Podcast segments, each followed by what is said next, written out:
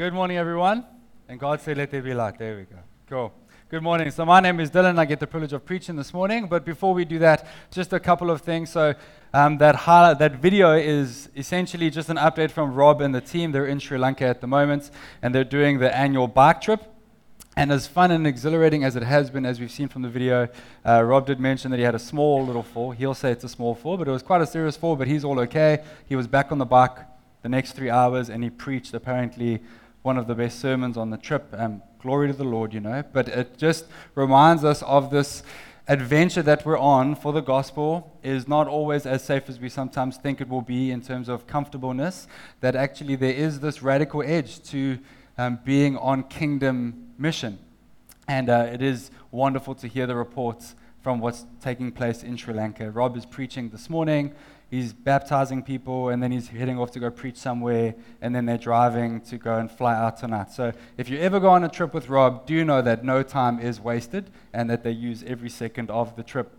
Secondly, from me, is uh, you, will, you might have noticed if you have a teenager, last week we were in the desert with 100 teenagers some of them from Cornerstone Youth in Abu Dhabi, and some of them from City Lights. And there's quite a partnership between us three churches, and we camped out in the desert on Friday nights. And the whole point was understanding the hope that we can have in Christ when we're stranded obviously being in the desert. It was amazing. I knew that no one was going to get any sleep, so at 1:30 in the morning, I pulled a MIA and I went to pray in my car with Jesus, and I stopped praying at about 6:30 when everybody else was still awake. But it was a really good time. And the reason I say that is because if you have um, a teenager and they're not involved in our youth, really, I do believe that God is doing something new in our teenagers. He's ri- raising up a generation that is not going to be labeled Christian on paper, but actually are going to be radically transformed by the grace of Christ. And so, please, if you have a teen, um, do come and chat to me afterwards. But this morning, we are going to continue our Created to Worship series. And this morning, if you're with us for the first time, we have been unpacking what does it mean that we are created to worship God. In the first two weeks, Rob taught us that worship is to ascribe to God the glory that is due his name. That worship is ascribing to God, pointing to God, giving God the glory that is due his name.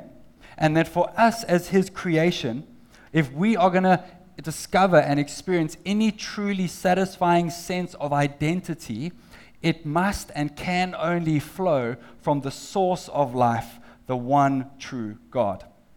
And then last week, Noel preached quite wonderfully that God has drawn a clear line between worshiping Him and false idols. We saw that false idols, such as other religions and practices, are actually fronts for the demonic forces of Satan to disrupt our worship in God and to wreak havoc in our lives. If you remember last week, Noel taught that God is a jealous God, rightfully jealous.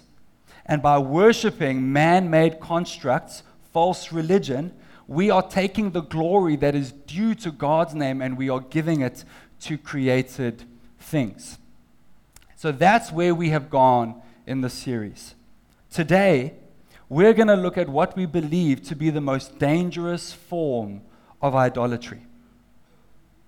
It's buried so deep into our bones that it's easily misunderstood and relabeled.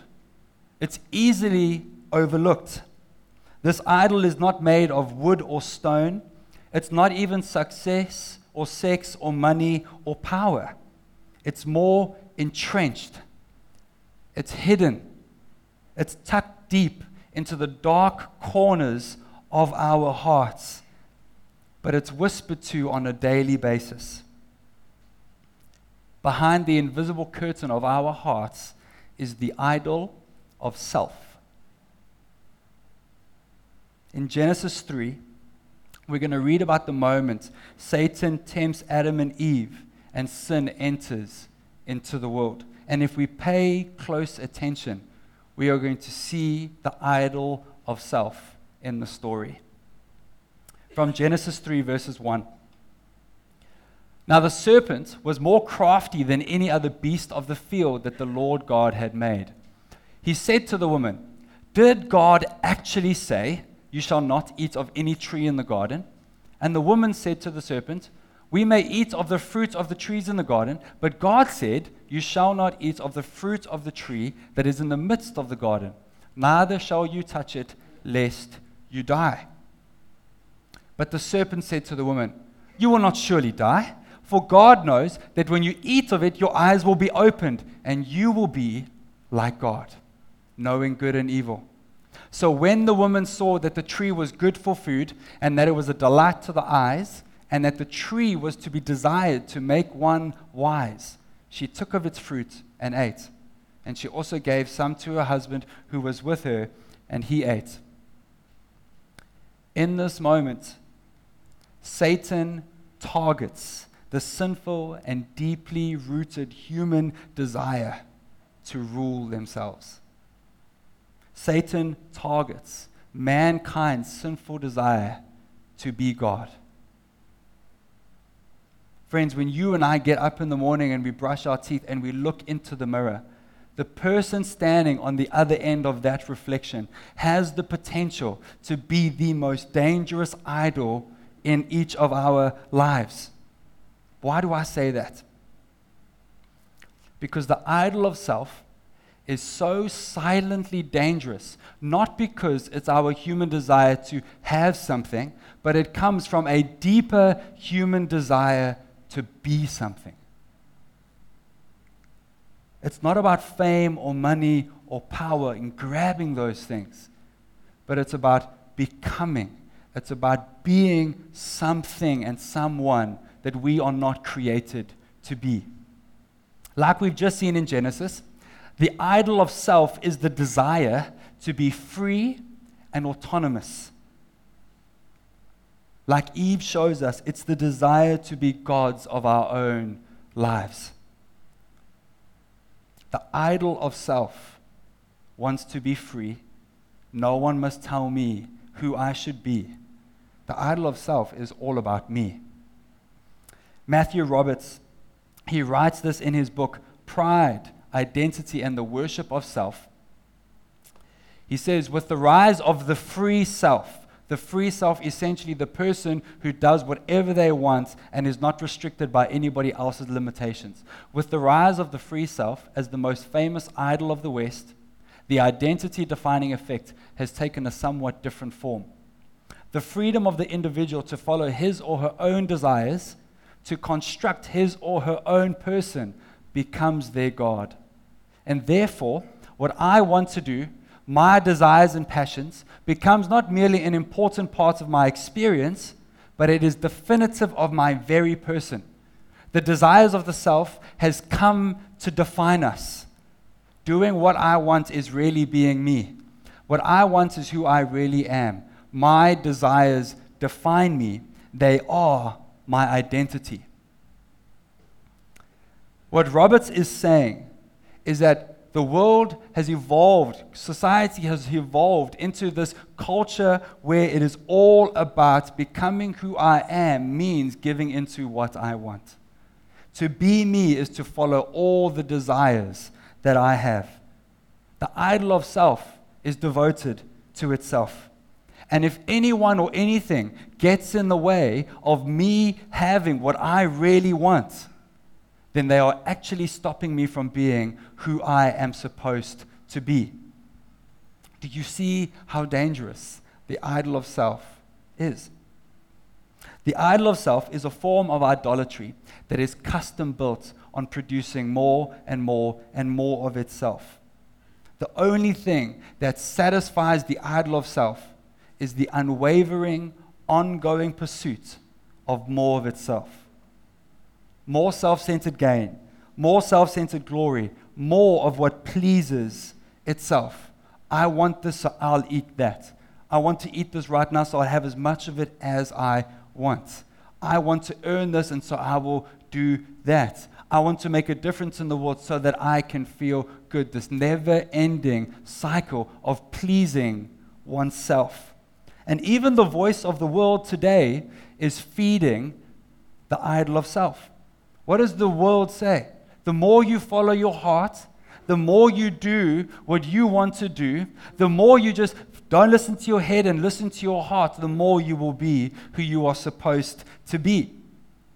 And you see, this seems so innocent because the idol of self is relabeled into things that appear innocent political freedom, self worth, self promotion, the pursuit of happiness, follow your heart are all labels that camouflage the idol of self. If you know celebrity Paula Abdul, she's one of the main judges for idols. Even the name idol should give you a sign.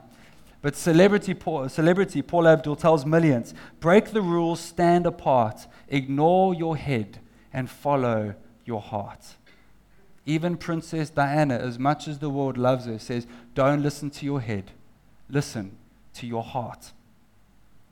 These are the words that camouflage the idol of self and makes it appear innocent because we want to believe the natural desires of my heart are good because it's natural. If my desires come from my heart, they must be good. If my feelings are naturally rising from within me, why is that such a bad thing? If what I want is about me and not about somebody else, why is it such a bad thing to give into the desires of my heart? And when we ask that question, the world would say, That's innocent. That's fine. Be who you are. Follow your heart. Listen to your heart and don't follow your head. But the prophet Jeremiah, in Jeremiah 17, verse 9, says this about the heart The heart is deceitful above all things and desperately sick. Who can understand it?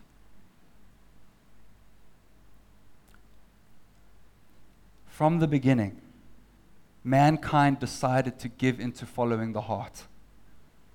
And it's wreaked havoc ever since. Following the heart distorted man's relationship with God and put us out of God's intended plan for our lives. And not just then, but even today. Today, doctors are playing God by performing transgender surgeries because someone feels in their heart, I, I think I should be a woman. I think I should be a man. We see nations are rising against one another because one nation believes what they want is the right thing. New, uh, I watched this thing. It honestly terrified me at how dangerous the idol of self is. This woman had grown up thinking she was supposed to be blind her whole life. So she poured drain cleaner into her eyes and blinded herself, never to recover her sight again, because she believed she was born to be blind. When mankind worships itself, when mankind follows the desires of the heart, horrible perversions take place. We're not created to be gods. We're not created to worship ourselves. We have been created, friends, with one sole purpose of worshiping the Creator. We have not been created to follow our hearts. We have not been created to give into our human desires we have been created to put aside those desires and worship God, the one true God, the source of all life. As we understand that we are created to worship, if we are going to fully grasp that we are not created to worship, we have to cancel the culture of me. That's what the world says. This is 21st century. It's the culture of me. It's all about me. Everything you watch on Netflix, Love is Blind, Love Island, all those things that gives into this idea that it's all about you. If we are going to grasp the concept that we are created to worship God alone, it cannot coexist with the culture of me.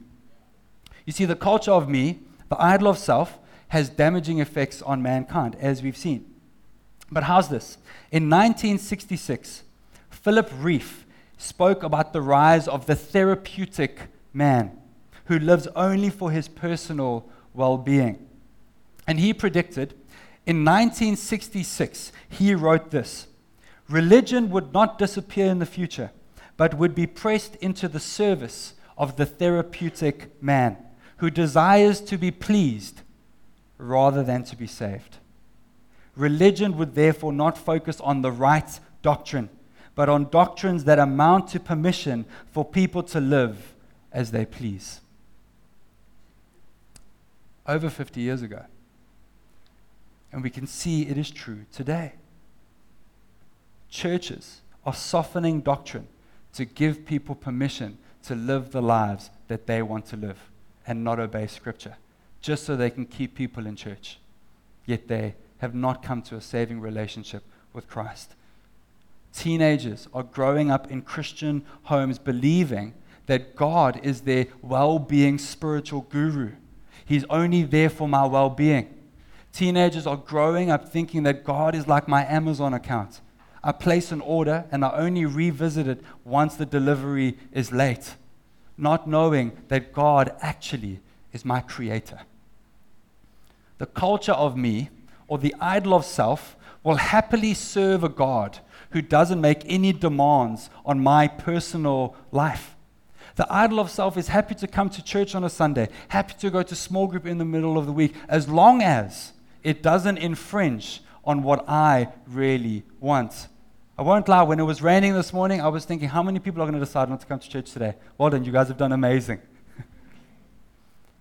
but that's what the idol of self believes. I can follow anything as long as it doesn't tell me how to live my life. When the church adopts the therapeutic please me mindset and tries to translate the gospel into pleasing men and women, it loses the essence of the gospel. When the church just tries to sit and please all the needs and wants and desires of human beings, it is not fulfilling its role as the church.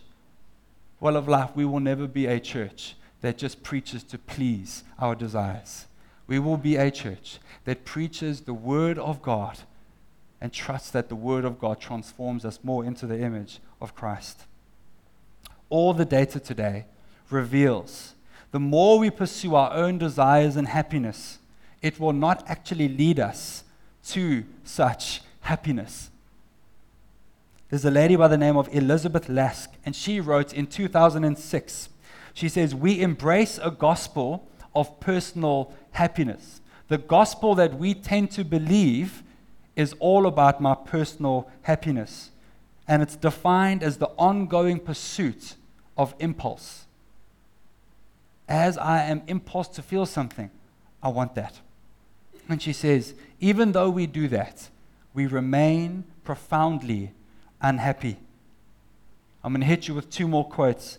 Jean Twenge, that is the right way to say her surname. I researched it and I practiced it. She's an American psychologist who researches the difference between generations. And what she finds out, she writes a book called Generation Me. And Generation Me has an amazing subtitle. This is the subtitle of her book Today's Americans are more confident, assertive, and entitled, yet they are more miserable than ever. And as she unpacks the difference of generations, this is what she writes. She reports on data which indicates that the rise of depression, suicide, and anxiety have all increased dramatically amongst young Americans of the last decade. And she points out that the rise in anxiety and the rise in suicide and the rise in depression has coincided with the rise of self entitlement, self interest, self pleasure, self centered attitudes, all about me. She says, if giving free rein to our desires is supposed to make us happy, it has not succeeded. And last quote even Jim Carrey, who I don't think is a believer, says, I wish that everybody could get rich and famous and do everything they ever dreamed of so they could see that it's not the answer. When my life is all about me, my desires, my personal happiness, yet we are still profoundly unhappy, we come to the grave conclusion that we will be disappointed because we are not created to worship ourselves. If you leave today with one thing in your mind, it's that you're not created to worship yourself. And I know what we're thinking. I don't worship myself, Dylan, but I know my cousin or my neighbor or I know somebody else. But I don't worship myself. I'm not that selfish. I'm not that self centered. Let me ask you a question. When you're hanging with your friends and you take a group photo, who is the first person you look for when you look in the photo? And if you look good, you say, Oh, that's a good photo. That's fine. We're going to keep that photo. But if it's a bad photo, you say, No, no, no, let's retake the photo. Everybody come back. Let's retake the photo. And I use that as a silly, silly example to show us that in all of us, in all of us, there is a measure, there is a part of us that seeks our own glory. In all of us is the idol of self. An idol is anything that successfully competes with our love and our devotion to God. Anything. So, not just things, but me. When what I want is more important than obeying God, my friend, that is a sign that you have made yourself an idol. When I choose to skip past the scriptures that tell me how to live my life and only focus on the nice things of the gospel, being or putting away all those things that tell me how to live, I have decided to rule myself. I have decided that I know what I want, and I don't want that. When what I want is elevated above being obedient to God, we have made ourselves idols. Like Adam and Eve in the garden, we've lost sight of who we were created to be. But the idol of self it doesn't just give itself expression in the, the desires of oneself or the pursuit of self or of desires. It's also seen in our self reliance. Not just in our desires, but in our self reliance is a form of worshiping oneself. This brings us to point number two self reliance versus self surrender. If we want to see an example in Scripture of someone who is self reliant, we look no further than the Pharisees in the New Testament. If we take a look at them, they were the religious leaders during Jesus' time. And what we learn about these guys is that they were heavily reliant on their moral ability to, to keep the laws. They were moralistic and proud of their good behavior. They trusted in their own ability to be made right with God. And they received immense satisfaction in being self righteous. The Pharisee was so self reliant that they felt that I don't need anybody else to do this. I don't need God. My effort, my strength, what I bring to the table is enough. I am self reliant on my own righteousness to stand before God. They are the epitome of someone who trusts in their own strength to be right with God. And Martin Luther explains to us that self reliance is not just dangerous when it comes to our salvation, but it's also dangerous when it comes to the providence of God. Because the self reliant Pharisee believes that my hands provide everything that I need. God doesn't have really a part to play in that. But what Martin Luther explains is that the self righteousness is not only an issue for salvation, but it must be understood for God's provision for our earthly things also takes place without any merit of our worthiness or our effort. We go to work and think, I have earned everything that I have. It's because of me that I have what I have.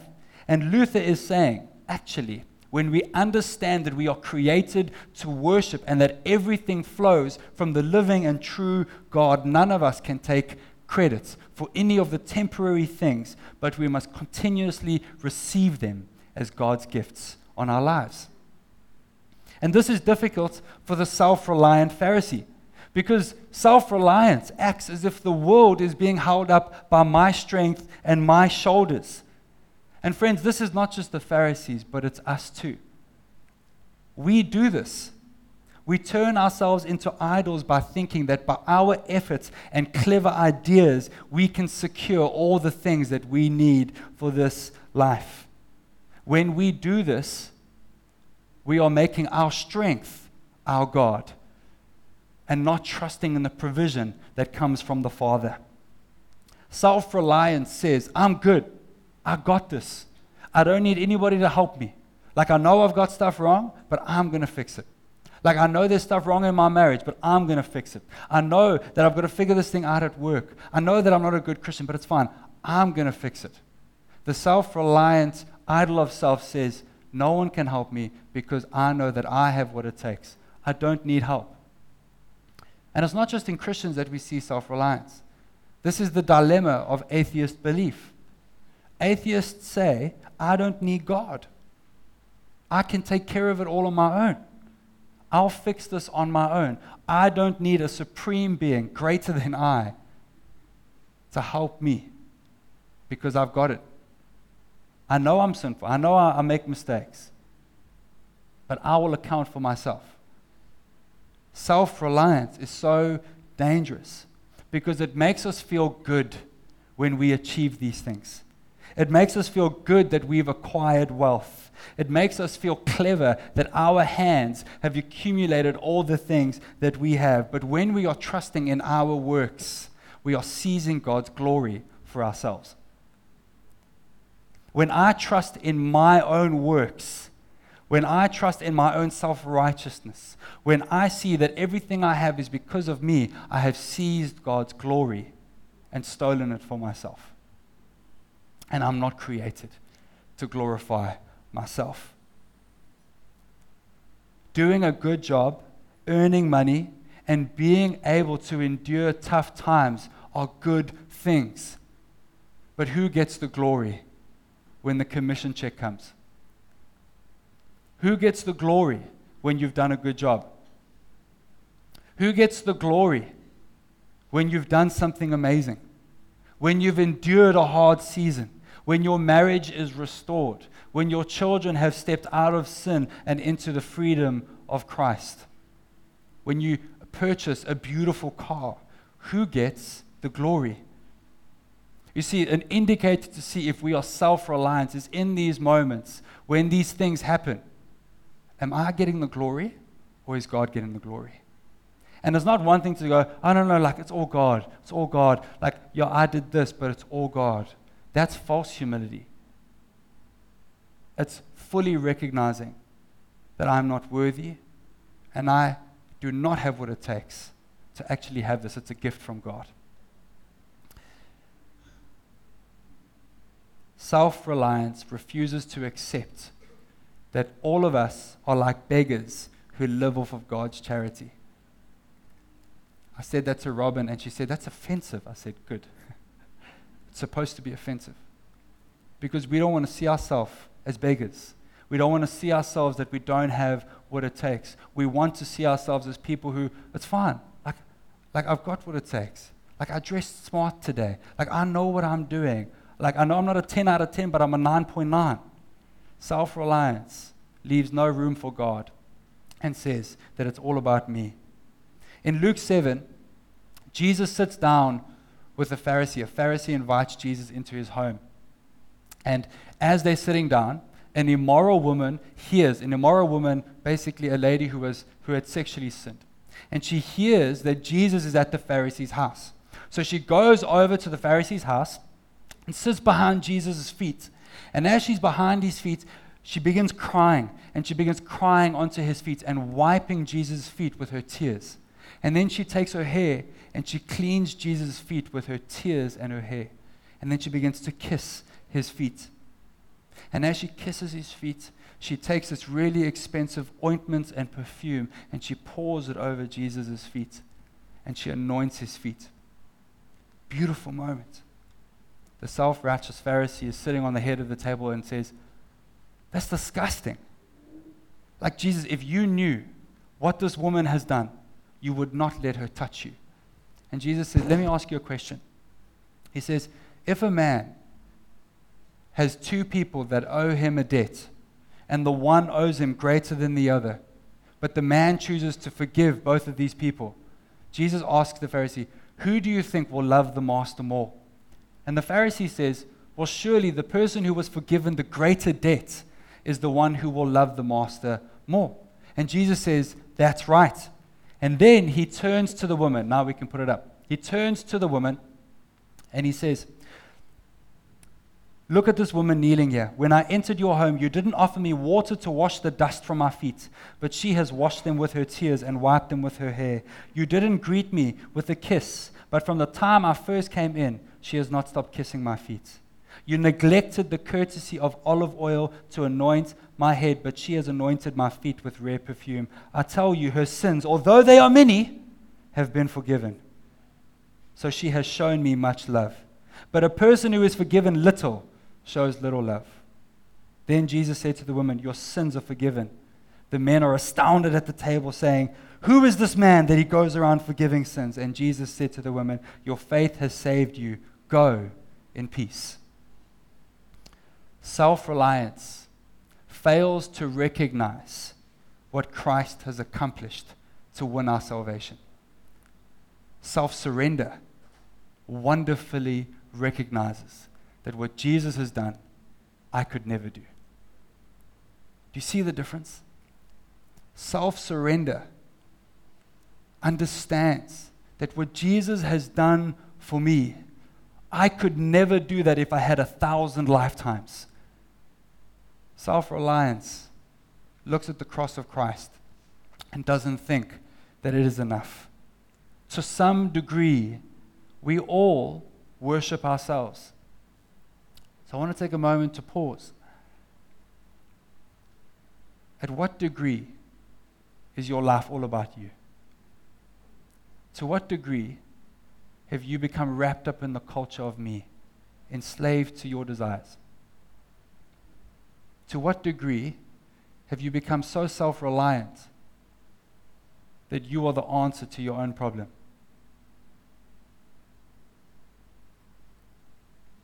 the question we land with is how do we respond to the idol of self? How do I redirect my worship to God and away from myself? How do I rid myself of the idol of self? There's three ways that we respond. Firstly, true worship requires divine heart surgery. In Matthew 12, Jesus says, For out of the abundance of the heart, the mouth speaks. For a, a man in his good treasure brings forth good, but a man in his evil treasure brings forth evil.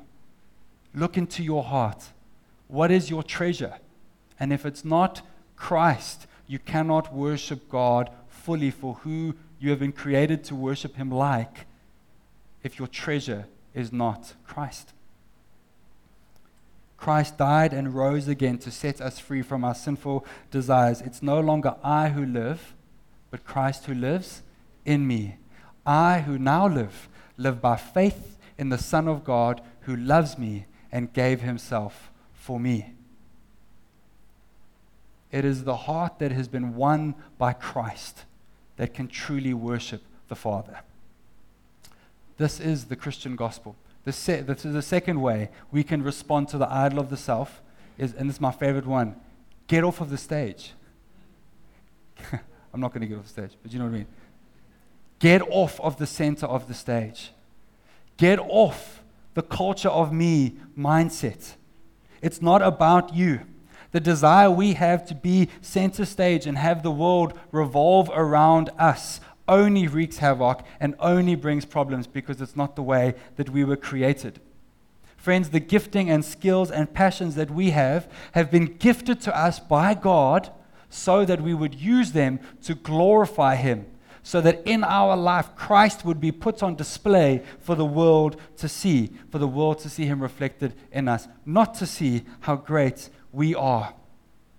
The greatest joy for a Christian is found when we give up our lives. It's Jim Elliot who said, He is no fool who gives up that which he cannot keep to gain that which he cannot lose. When we lay down our life for Christ, we find life. But when we keep our life and take hold of it, we actually lose life. Get off center stage. And lastly, you don't need more self love. Every podcast, almost every secular podcast, is all about loving me better. Take care of yourself. And you see, while I agree it's biblical that we steward our bodies and look after ourselves, the message of love yourself goes so far that we become self centered glory seekers. We just want to listen to a podcast that tells me how to become a better human being, how I can exonerate myself, how I can be so interested in me and my glory and become the best that I can be so people can see how great I am. You don't need more self love. And you're probably thinking, but Jesus commands us to love our neighbors as we love ourselves. Yes, He does. He doesn't, he doesn't tell you go and find how to love yourself. He assumes you already do know how to love yourself. All of us in the room do not need a lesson on how we can follow our own desires to, to be happy. We all know how to love ourselves very well. What we actually need to do to rid ourselves of the idol of self is to love God and then to love others as we love ourselves. The measure that we love ourselves should be the measure to which we love others.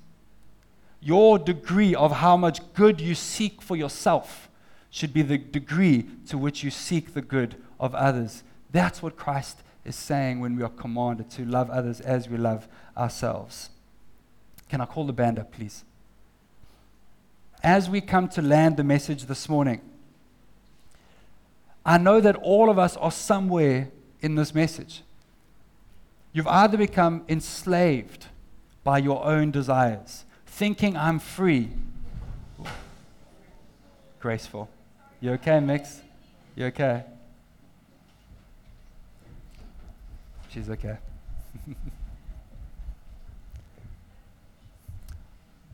At some point in this message, you've noticed that's me. I've become enslaved by my own desire. I've become obsessed with the culture of me. I'm so self reliant that I don't actually feel like I need Jesus. And you see, as we process this, our response this morning is understanding this. If we're created to worship God, the one thing, the main thing, the most dangerous thing that can get in the way of worshiping Him is me is me. Can you stand with me?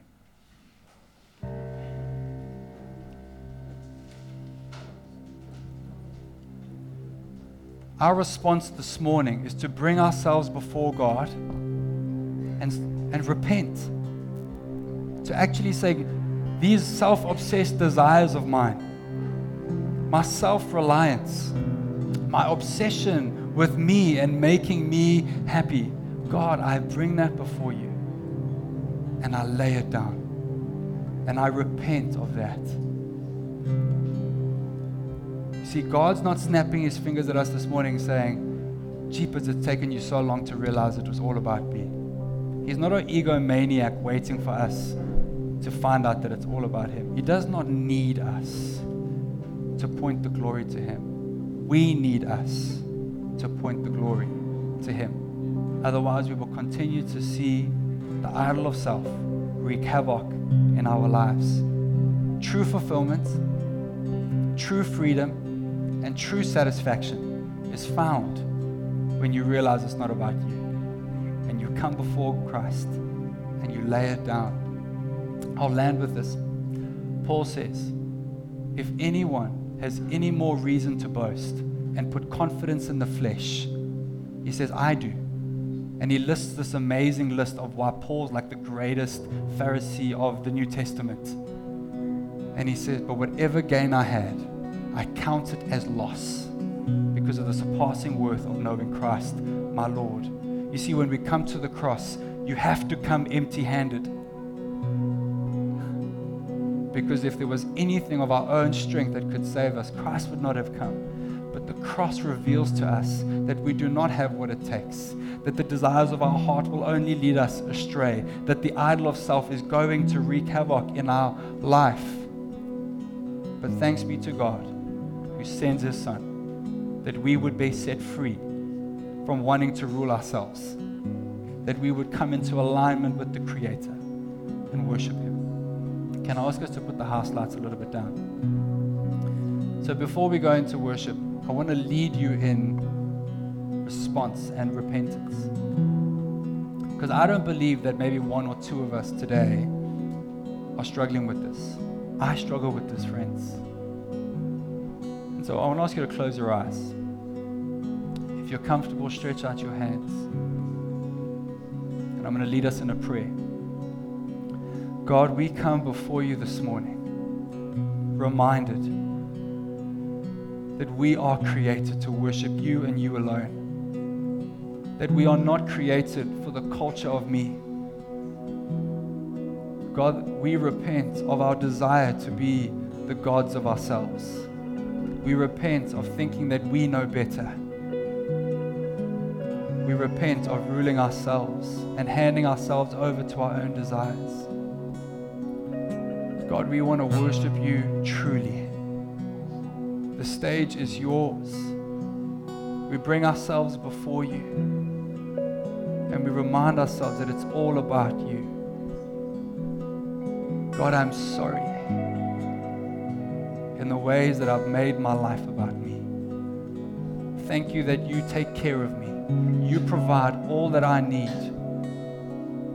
All I need to do, God, is worship you, to praise you, that my life would be a glory megaphone directed at heaven. God, I pray for us that as we meet with you now in worship, would you do business in our hearts? Would divine surgery take place to remove the idol of self and be filled with the knowledge and the grace of Christ? In Jesus' name we pray.